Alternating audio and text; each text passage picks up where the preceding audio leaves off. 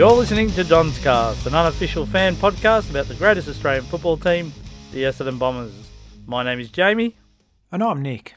And Nick, I believe you're going to be attending the game on Friday night, but maybe not in your traditional form. Yeah, mate. Uh, got an email from club today saying I'm part of the mighty Bombers in the crowd. So as part of the uh, promotion with Coles, so we there'll be a cardboard cutout of me behind the goals there. So uh, yeah, looking forward to to being behind the Bombers um, at the ground and at home. Yeah, well, I'll definitely keep an eye out for you, and uh, well done on getting a call up. Yeah, You did always say you wanted a call up from the Bombers. Maybe it it, wasn't mate. the way you pictured it. couldn't even get on the ground, but it's all right. uh, well, congrats, mate. Um, okay, so after a poor showing on Saturday night against the Blues, the Bombers will look to bounce back against a Pie side that has faced some scrutiny this week, with the Steele Sidebottom and to a lesser extent Lynden Dunn COVID breaching. And didn't you find it interesting that the media has held back a little bit on Steele and gone nowhere near as hard as they did on Connor? Yeah, absolutely. And well, look, you know, Eddie owns the media down there, and uh, you know he's obviously uh, had his finger in a number of pies to probably uh, fill a few gaps there. And geez, I tell you what, mate, if if we had a president like Eddie McGuire during the saga, I don't reckon that would have got nearly as big. And yeah, look what he's done here with Steele Sidebottom. So um, yeah, definitely interesting how he was found by police and. Um, I, I sort of found it really interesting at the start when they were trying to make excuses, say, "Oh, you know, you have a scotch here and there, and all of a sudden you you don't remember what happened that that night. could happen to anyone. I I don't know about that, but uh, no, look, he misses the game, which is I suppose a good thing for us because he's a very damaging player. But yeah, definitely was funny. The certainly the double standards between what Connor did and you know he got lambasted by the media, and then seeing Steele Steele Sidebottom get absolutely plastered and uh, not seem to receive as much attention. Yeah, well, to me, it definitely shows that uh, the media are scared of Eddie. Let's bluntly call it as we see it. Uh, they're, and you know, in some ways, we should be envious of that. Like Eddie's made Collingwood almost, you know, protected property, and you know, for us, if anything happens with us, we get absolutely roasted. But somehow, despite Eddie's misdemeanors, you know, with his, you know, his statements around Adam Goodes and so forth, I know that was many years ago, but somehow he always comes out smelling like roses, and you know, he definitely protects his footy club, so you can't knock him for that. Yeah, that's it. I, I did like how um Lloydie had a go at him on uh, Footy Classifieds. I think it was. Yeah, definitely called him out on uh, you know because he obviously Eddie McGuire had a go at Geelong for not telling the whole story regarding Jack Steven, and um, yeah, now that something's happened to his club, he, he doesn't want anyone to know about it. So um, yeah, definitely uh, swings and roundabouts there. Yeah, well, when I was watching that, I was thinking, gee, Lloydie, uh, do you still want your job? Because we know Eddie runs Channel 9, but um, yeah, I guess uh, how much is that theatrics and how much is it like, is it sometimes, you know, the conspiracy side to me says, uh, did they tee that up before it goes there and go, hey, Lloydie, throw me a bit of a bone here, try and push the envelope and then I'll fire back and I'll puff out my chest and so forth? Because, uh, yeah, Lloydie didn't hold back, that's for sure. Well, look, if Lloydie does need another job after that, I know a certain forward line that could do with a kicking coach. Definitely, yes. Uh, yeah, I'd love to see Lloydie back in some shape or form. So the side name for the game tomorrow night has had a couple of changes we've foreseen, but I was a little bit surprised by the news Aaron Francis would be out injured. Uh, what do you know about that, mate? Yeah, according to the club, um, apparently he had a bit of a, a back complaint. They reckon he was a bit proppy and seemed to sort of complain that the back was sort of like a bit of a catch or something like that. So whether it was stiff, he couldn't quite extend his legs or whatever that meant. They've, I think they've made the right decision in being cautious and letting him rest at least the week. So we'll see if he's back next week. But yeah, the club seemed confident it wasn't a serious issue. And yeah, again, I, I think it is good to be cautious. Uh, certainly in a season like this, because we wouldn't want to see him, you know, try and push through it and potentially aggravate the injury later on. So, yeah, shame to miss him, but um, we're very lucky that we've got very solid backman stocks at the moment. Yeah, definitely. Uh, obviously, we lost Ambrose as well uh, in the reserves last week, or not reserves, in a scratch match last week. So we are losing a little bit of the defensive stocks, but I noticed the emergency is uh, Zerk Thatcher, so uh, he's another one that would be itching for a game down back if given the opportunity. Uh, we'll see two players debut for the Bombers in Phillips and Mitch Hibberd. I'm wrapped for both players. Phillip has uh, had to be a no-brainer. As we discussed, there was no chance Bellchambers could go with Grundy. And we bring in a big-bodied midfielder in Mitchell Hibberd, who was taken with pick 10, pick 10 sorry, in the rookie draft last year after previous stints with Williamstown and also in the AFL with North Melbourne.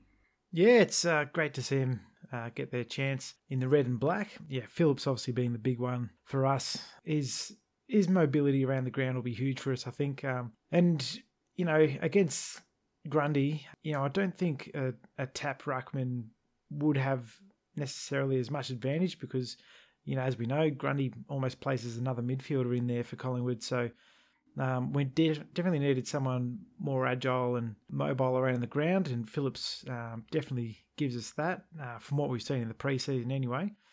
So hopefully he's still got that good form because he actually looked really good for us, and um, I'm really excited to see what he can do in the in the game against Collingwood. And as for Mitch Hibberd, yeah, obviously he gets his chance with us. Uh, you know, obviously losing Hep, and then with other injuries uh, we've sort of received recently, I just definitely needed that bigger body because we've we've got quite a small midfield and definitely been shown up by a couple of clubs. So yeah, really excited for both players and for Mitch Hibberd to get a second chance at um, at the AFL. I think it's great for him. So let's hope he takes it with both hands. Yeah, and uh, Jayden Laverde gets another opportunity. I think that probably flags that Hooker will remain in defence, possibly matching up on Mason Cox with uh, Franger out. I think if Hooker was going to go forward, we would have selected Zerk Thatcher. Yeah, that's a good call. That yeah. So looks like we will yeah keep him down back there, which isn't a bad thing. He's he's definitely a great backman, and obviously with Collingwood not having um, Howe in the side, uh, they don't have extremely tall backline as it is. So I think that should hopefully work in our our favour, and I will be excited to see Lav in the forward line. He kicked a few in the scratch match last week, so hopefully he's um, really seen that he's got to work hard to to get a spot in the side uh, and then to maintain it. Because I think he's he's just got so much talent. I'd love to see him just really put in and put his best foot forward because I think he can be very damaging, but he just has to have that have that belief and back himself. So they should be good good selections. I did want to say though with um, Mitch Hibberd in the side, it's sort of interesting because we've sort of spoken about Darcy Parish and not getting as much opportunity in midfield uh, as he deserves, to be quite frank. So I'm really hoping that, look, while it's great to have Mitch Hibberd there, I'm hoping he doesn't take up those minutes that Darcy Parish really deserves. Um, so it'll be interesting to see who plays what and, and how many minutes because, you know, Darcy Parish played the least amount of minutes last week, uh, which is really disappointing. So uh, let's hope we're a bit smarter about it this week and give him some opportunity in the midfield. Yeah, there was a number of articles this week uh, commenting on the Parish decision not to give him some midfield, minutes. And um, yeah, so obviously it's a topic that uh, will have to address, and the best way to address that is by giving him the midfield time um, at some point, and this week would seem the perfect opportunity with Merritt and also Heppel out. Um, you know, you'd think that he's going to get his opportunity. Well, mate, why don't you read out the full side? All right, so from the back line, so we've got Marty Gleeson, Cale Hooker, and Adam Saad. Off the halfback, we've got David Zaharakis, Michael Hurley, and Jordan Ridley. In the centres, We'll start with the lucky man, Brayden Ham. I think he's very lucky to keep his spot. And then we've got Andrew McGrath and Kyle Langford. Off the half forward, we've got Raz, Smack, and Tipper. In the forward line, we've got Snelling, another man who's lucky to keep his spot, Stringer, and Townsend. And the followers are Phillips, Parish, and Shiel. And I hope that named lineup is what goes ahead for uh, for the followers there with Darcy Parish starting on the ball. I think that'd be great for him.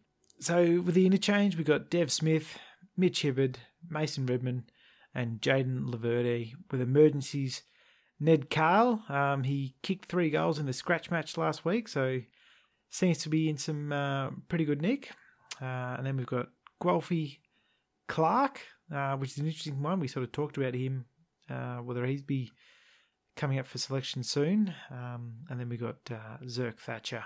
Yeah, well, Ned Cahill, um, I was saying that, know, he was a bit of a steal when we picked him. They they felt that he could be a really important player in the AFL as he develops, and uh, he's obviously got a good goal sense. You know, kicking three goals. I don't know it was only a twelve on twelve game, but um, yeah, a lot of reports of him being a very smart player. Another one of those small forwards though, so I guess his opportunity will come if uh, Snelling and players like that don't continue to make any impact on the game, then Ned may get a game not in the too far future. So that's exciting to always watch new bombers, and we've got two this week, obviously in Phillips and Hibberd to watch.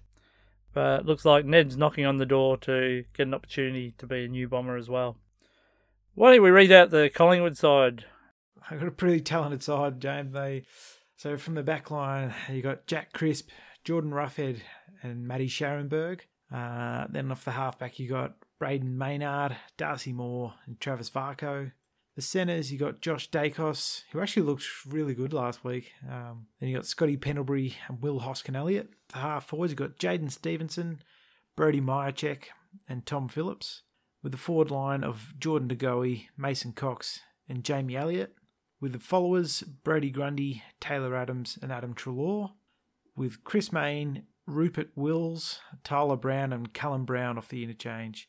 Uh, and those Brown boys looked um, looked pretty good as well. Uh, both of them are super talented, so well, hopefully we can um, stifle their influence. Um, and their emergencies are Jack Madgen, uh, Josh Thomas, Darcy Cameron, and John Noble. Yeah, well, that's uh, Adam Treloar back for Collingwood. They'll be pleased with that. Uh, he can be a dangerous player. Uh, his kicking's always a little bit iffy with me. Um, you know, it's funny, him and Dylan Shiel. Um, you wonder how much time was spent on their uh, skills of kicking the ball, especially on pace. Uh, both of them can muck it up, but they're both very talented players. So, um, yeah, we'll have to watch him on the night uh, returning from injury. Well, uh, let's go through some of the key matchups. Now, a bloke who loves to play against the Bombers, it seems, and he always has a big game. Who goes with Pendlebury? He has a history of ripping us up, and I think I'm thinking, you know, after his good performance last week on Paddy Cripps, uh, Kyle Langford might be the man. Yeah, I reckon that's a good call, that, James. He did a great job on Cripps last week, and going with Pendlebury will allow him to play a real important role for us, as well as obviously learning that midfield craft from you know one of the best in the game. Um, hopefully, he doesn't learn too much though, because I'd like to see him really shut Pendlebury out of the game. Uh, but as we know, it's it's hard to keep a good player down the whole game. But yeah, I think you know Langford's definitely got the uh, the smarts to to go with Pendlebury, and um, look, we, um, you know, Langford's not the quickest bloke, but neither is Pendlebury, so I think he can he can go with him all game. So that's probably a good matchup there. Yeah, well, Pendlebury, as we know, he's not the quickest player, but he's so smart and he always seems to find space. So that's something that Kyle would have to be aware of if uh, he does get the job. Uh, now, the Grundy matchup, obviously, we've got Phillips and McKernan who will contest, and that will be important because uh, I'm kind of confident that we can break even um, at the at the clearances. Uh, it's just as long as Grundy doesn't work too much off us, and that's where our ruckmen are going to have to be watchful of him breaking forward or pushing forward. And um, yeah, um, it's expected to be a wet, greasy night, so hopefully that can nullify Grundy's influence on the game. Yeah, it will be really interesting. I mean, as we sort of mentioned with Phillips, he's he's like really mobile around the ground. I think he's going to give us a lot of um, options uh, around the ground and hopefully stifle Grundy's influence. But I think it definitely will need to be, you know, with McKernan uh, chopping out there because uh, Grundy is he's such a physical uh, ruckman and um, he can run all day. Which, while Phillips is more mobile, I don't think he can actually stay with him uh, the whole game. So I think McKernan will be super important there. But yeah, it'll be very interesting to see how we actually play the stoppages because I don't think it'll come just to the taps. I think we'll really have to watch their midfielders um, around those contests to make sure that Grundy uh, isn't able to give them the best opportunity uh, to rip the ball out.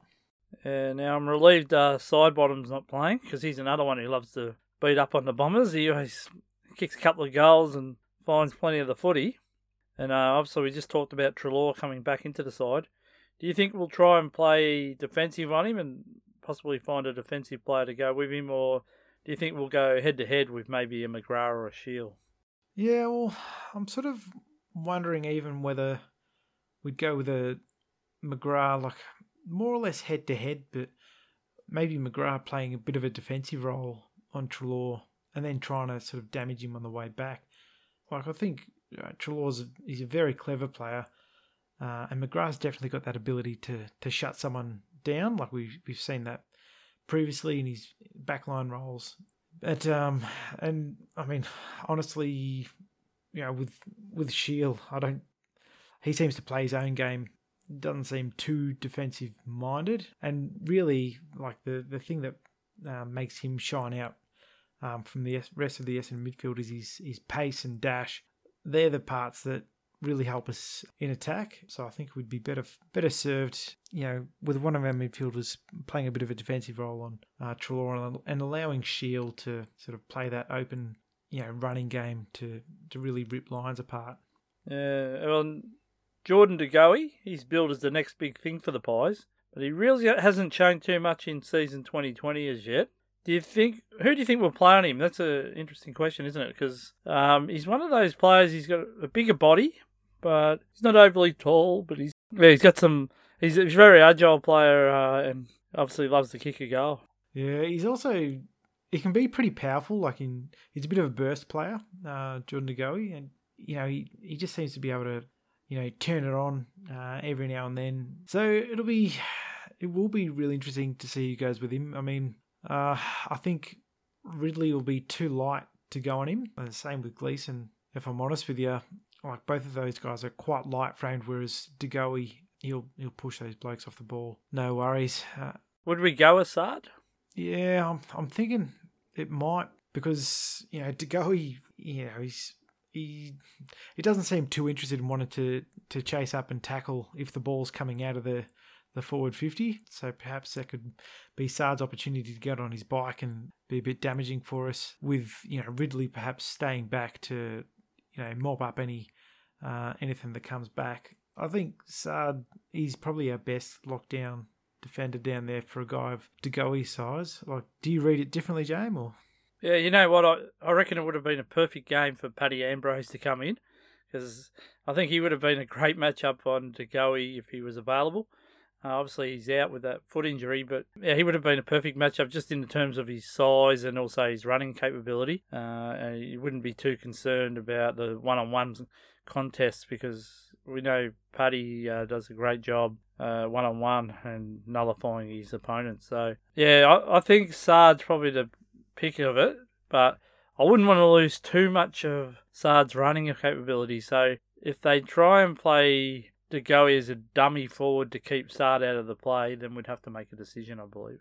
Yeah, I think like even if you brought, you know, put a, a Redman on De Goey, that'll allow Saad to play his game, and you know, because I think Redman's definitely got that toughness about him to and that that competitive spirit to want to shut him down. So, but yeah, it'll be an interesting matchup.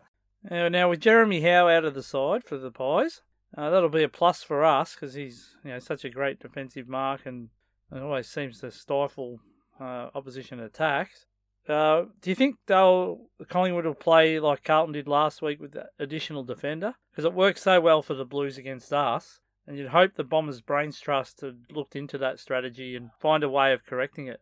Yeah, well, yeah, we've been saying the same thing for years, so I'm, um, I'm not sure these learnings are sinking through sometimes. But um, look, um, I'm not. I don't think Collingwood will play the same way. Um, because really, when you look at Collingwood's list, they're they're quite a talented side. Um, if we do just bomb it long and you know in hope, more or less, um, they're going to cut us back the other way. You know, Darcy Moore's uh, being quite damaging.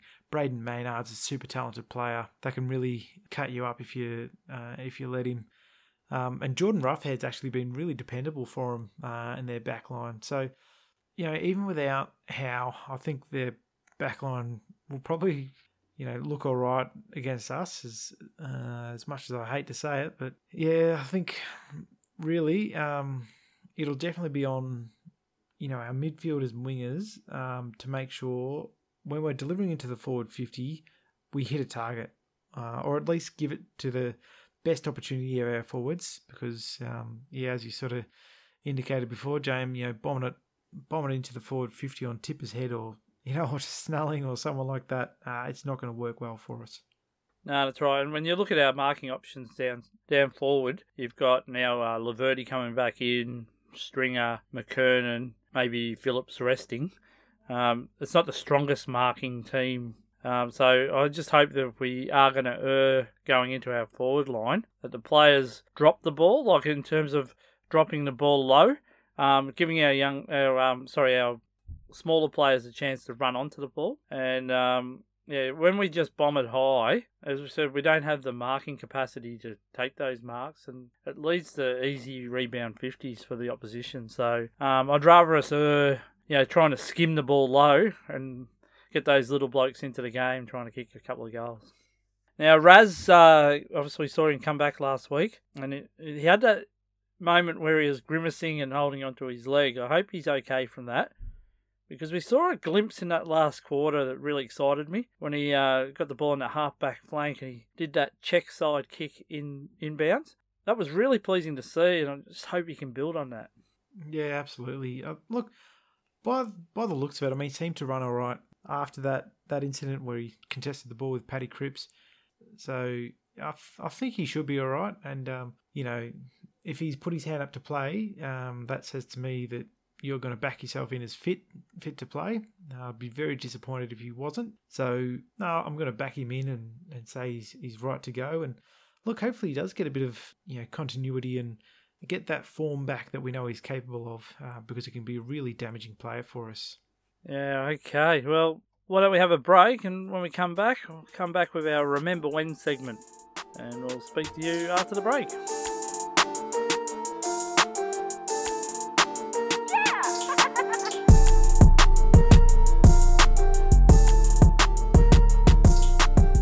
Listening to Don's Cast. Each week we do a Remember When feature where we recall a game from the past that sticks in our memories. What's your game this week, mate?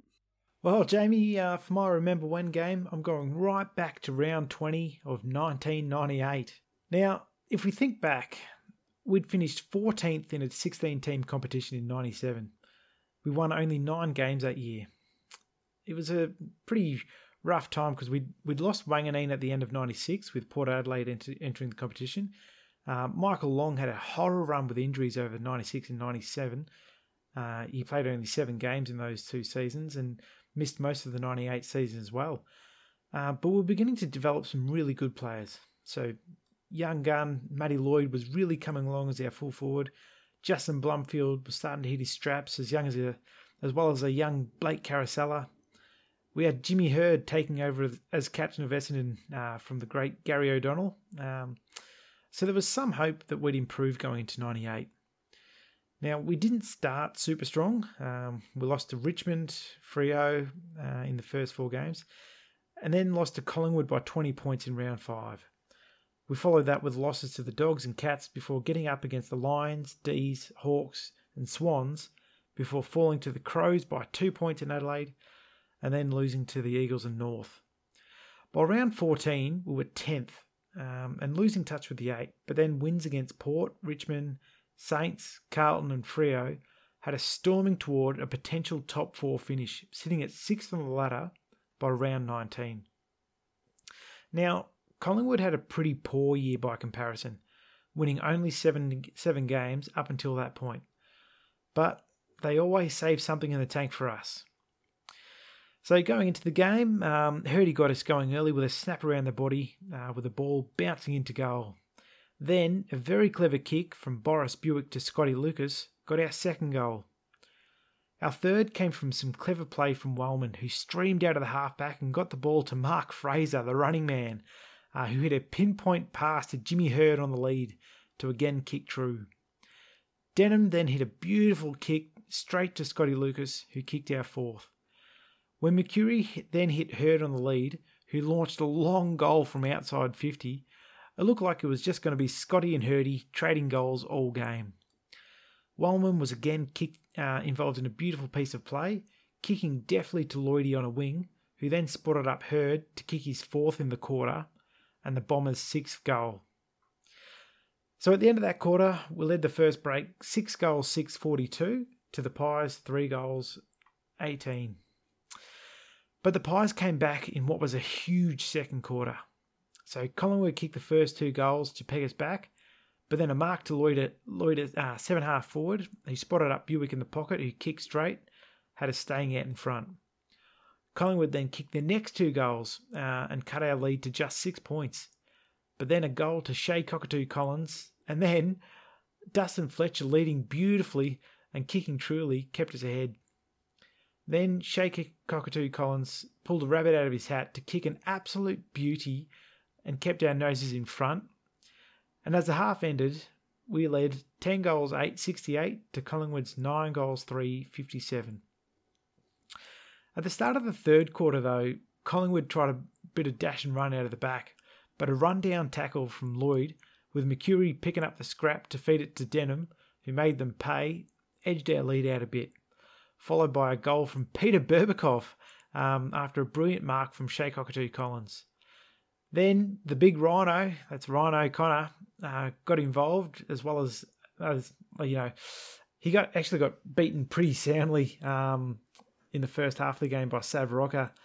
Um, but getting involved in the game, so we kicked the ball forward to a great lead from Lloydie, who slotted the goal. Uh, but then Collingwood, um, you know, kicked a couple again. So Collingwood kicked four for the quarter and dragged the lead back to only seven points at three quarter time. Mercuri opened our account in the fourth quarter, uh, kicking a goal from outside 50 that just seemed to swing in the air like a Shane Warne leg spinner. Then Lloyd took a grab in the goal square from a Gary O'Donnell bomb, and we looked to be stretching out our lead. But Collingwood kept threatening, and after a goal to Collingwood with about four minutes to go, Collingwood trailed by only four points. With the game in the balance, Moorcroft faked left and then right and then pumped the ball inside 50 to hit Lloyd in the lead. He kicked his third of the game and what was eventually the sealer for the Bombers in the end. It was interesting because Collingwood scored one goal nine in that last quarter to our three goals straight. They had plenty of opportunities, but just didn't make them count.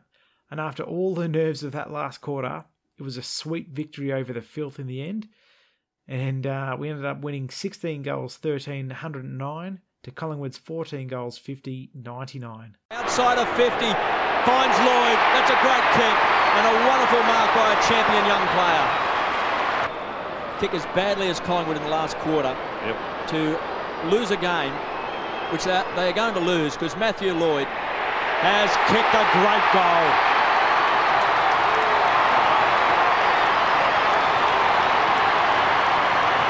Ball that had to be won by Jason Johnson. He attacked it, he drew the free kick, and effectively from then the game was over. Well, the siren will sound versus they bounce the ball. The Bombers home here in round 20 by 10 points.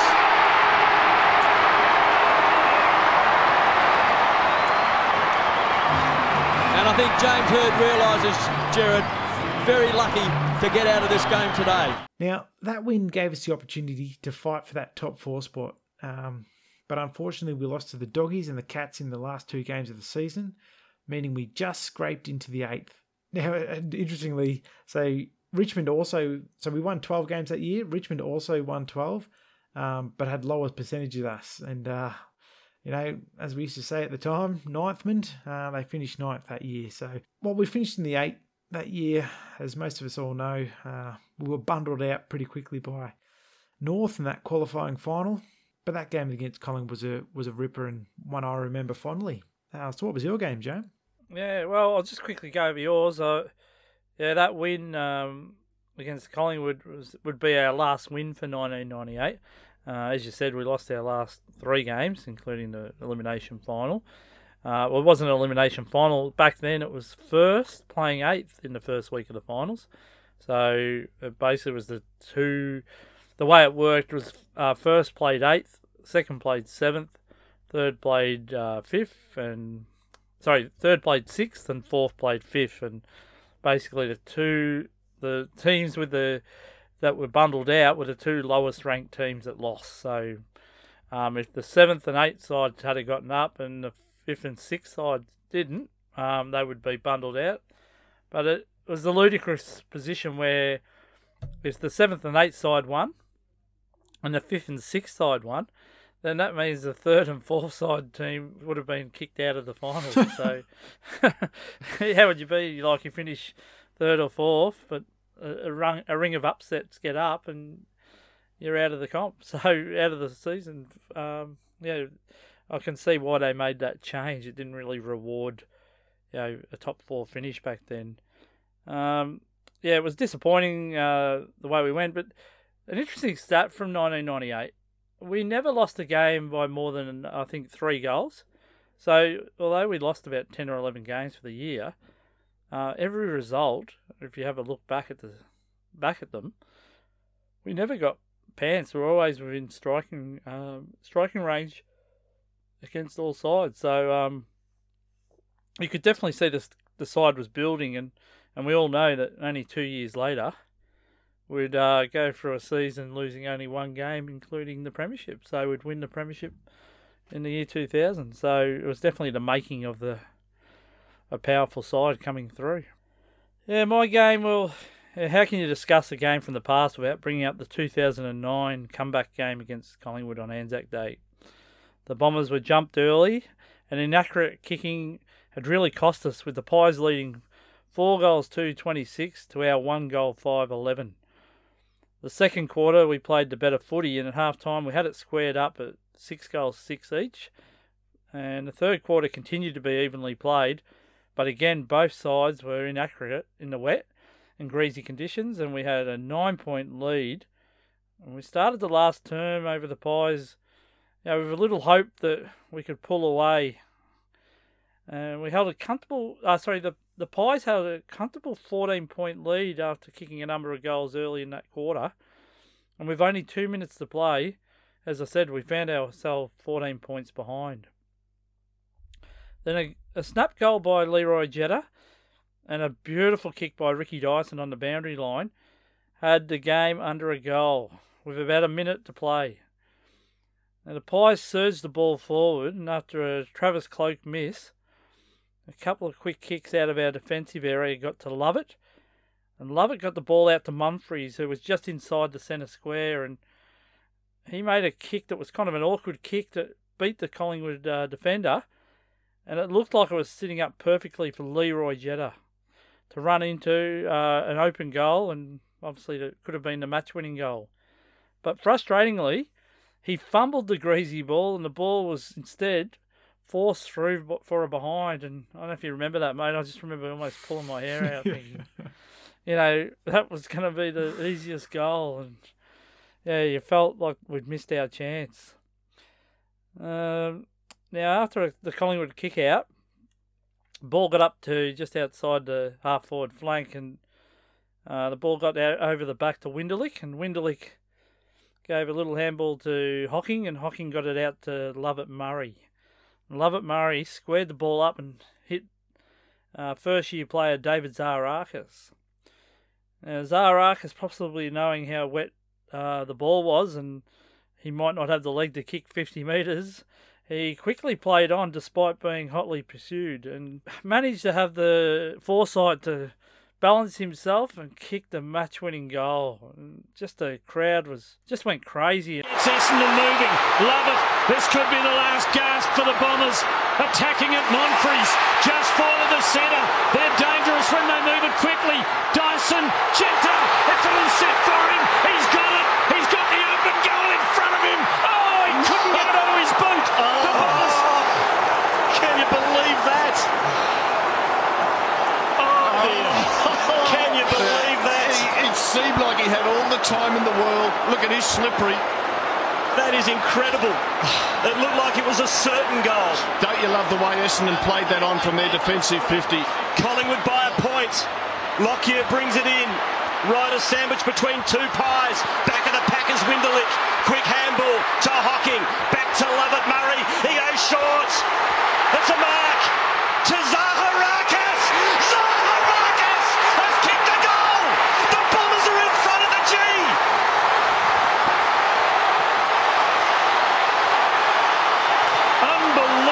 scenes here.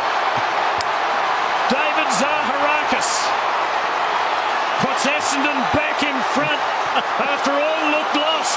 Stack the back line. Look at them go down. The Bombers. There's about 18 players going deep in defence. Every single Essendon player is going to go into defence now and try and clog it up. Sensational bit of play. Good composure there from Lovett Murray. And Zaharakis under pressure made great contact. Well, it's a magnificent fight back by a never say die Essendon.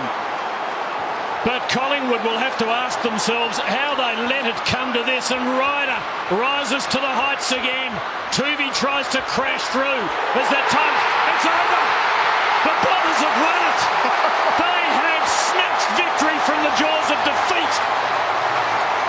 I'd actually seen a few Essendon supporters go home in that game. They'd had enough. You know, the rain was starting to open up, and I was thinking of them when I was on the, at the ground. I was thinking, oh, do, do they know what they're missing? Um, it was a beautiful goal, and obviously uh, we all remember it to this day. And you know, David Zaharakis, what a first year moment for him uh, on footy's biggest day uh, outside the grand final. Uh, he put his name up in lights. Yeah, what a cracker of a game. Um, I still remember that. You know, I don't think um, like everyone remembers the Zaka goal, but um, that goal from Ricky Dyson was an absolute beauty. Um, you couldn't have struck that better.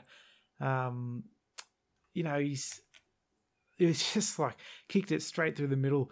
But um, you know, I remember um, you know, sitting there watching the game with a few mates and um, you know, we battled hard all game, but you know, with two minutes left to go, you needed three goals. You thought, oh, nah, this is done. So, you know, I was ready to be the, you know, the humble um, Essendon fan said, oh, look, you know, your team was the better one on the day. But then we kicked a goal and, oh, well, maybe we're not totally out of it. Got another goal and, geez, we're in this. And then when uh, David Zaharakis kicked that winner, well, there wasn't any more, any more modest Essendon fan. It was, uh, uh, you know, eaten uh, an ill-tasting burger um, with a sort of, with a sort of sentiments I was, um, I was I was giving out. Um, just a fantastic moment as a Essendon fan, and really as a footy fan. Really, we all love those um, come from behind victories, uh, except when it ha- when it happens to us. But um, nah, an absolute ripping game, and yeah, good recount by yourself, James. Yeah, well, when the Dons were home, it was great watching the Pies fans absolutely gutted after the game. um, obviously, we've had moments like that in our past that you know, I, I hated. Like, um, yeah, one that sticks in my mind is the 99 prelim. That was just a horrible feeling walking out of that game because we, we obviously knew that we were a better side and who knows what we could have done in the grand final that year. But yeah, that was one I felt for. But uh, when you see the opposition going through the same kind of thing, like yeah, you take great joy in that, as if to say, yeah, you know how much that hurts. I hope you always remember that. So uh, that was a great moment for the Bombers on Anzac Day. And let's face it, uh, the Pies have a distinctive edge on us on Anzac Day now, especially the last few years. They've really owned it, and it's time for the Bombers next year to get one back. I think that's it. Even the ledger. Yeah. Well, as we finish up the show, we'll come back with our Bomber predictions. And uh, I don't know about you, mate, but I'm looking forward to the game tomorrow night. Absolutely, mate. All right, we'll see you after the break.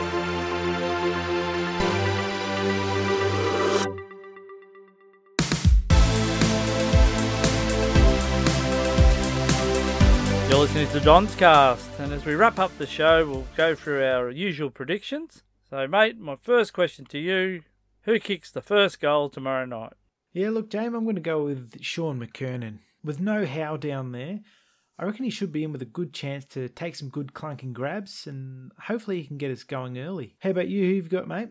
Yeah, I think the ball being um, you know be pretty greasy tomorrow night, so I think the ball might be you know just thrusted forward, and I'm hoping that we can see Will Snelling get on the end of it and maybe walk in a goal. I'd like to see Will, because even though I've had his name on the chopping block with my side predictions, I just think maybe tomorrow night might be a good night for him. Mm, a bit of a dark horse there, James, and yeah, might be due for some form. Who do you reckon is going to get the most disposals for us, mate? Yeah, well, we talked earlier about yeah, Collingwood have quite a strong midfielder with you know Pendlebury and Treloar and Adams, so we're going to have to be able to match up with them and, and get a bit of a ball, a bit of the ball ourselves. So I'm going to back in Dylan Shiel. I, I hope he can be the one that gets out for us and you know causes the Pies a bit of pain with his you know uh, run, and also hopefully he can launch a few balls forward and maybe kick a goal himself. Yeah, well, I had, um, I had Dylan Shiel as well for my prediction. Um, but just to go a bit different, I'll I'll go with Andy McGrath. Um, I think it's his chance to get back involved in, in racking up those disposals, especially with um, Zach Merrett missing. Um, we need someone else to to help out Shiel in that uh, midfield there. You know, because you can't just be a one man show. And um, yeah, so I think Andy McGrath even though he might play a bit of a defensive game, I think he'll rack up plenty of the pill himself. So I'll I'll, uh, I'll back him in. All right, and of course the main the main prediction we want to get right. Well, not maybe not right. If we're honest, yeah. we have to give our true guess. But who wins and how much? Yeah, look, um, honestly, James, I, I think Collingwood are, are, quite a tough side, and you know while they've played some some crap footy at times this year, uh, they've also played some really good footy. And you know, you look at the the players they've got on their list. There's some very talented uh, boys out there. So I think they're going to be too strong for us in the end and might beat us by about three goals. Uh, I'd love to be wrong though. But how about you, mate? What are you predicting? Well, call me a sucker. I just think after last week's insipid performance, I'm hoping uh, the boys have done a bit of soul searching, and I'm going to tip our boys to get up. Yeah, in a in an upset, you have to say that. Um, they have no right to be favourites after what they dished up last week. Yeah, I think we might get up, but yeah, again, it'll be a very low. Um, I'm hoping it'll be like a. Well, I'd like to see us win by five or six goals, but if I'm being honest, you know, I think I think you know it's going to be maybe a, a, under a kick. I think it'll be one of those wet dour nights where um, it's going to be hard to get a real run on. So it's going to be staying in the contest, and I'm hoping our little forwards, who haven't been fantastic as we've spoken about, um, have a good night out, uh, reading some crumbs, and maybe Jayden Laverde getting involved. Uh, adding a, a, little bit more height down forward. Not, not that he's overly tall, but he's a marking option. Uh, hopefully, players like AMT can uh, get a few crumbs and make Collingwood pay. So, oh, it could be a bit of chance for Bit of redemption for Townsend, mate. Kick the winner. yeah, well, I think we'd all support that. So, with that, uh, I think uh, we'll look forward to tomorrow night's game and hopefully we talk about a Bombers victory next time we do our next show. That's it. All right, go Bombers. Yeah, go to Dons and yeah, come on Bombers. Let's get the pies back.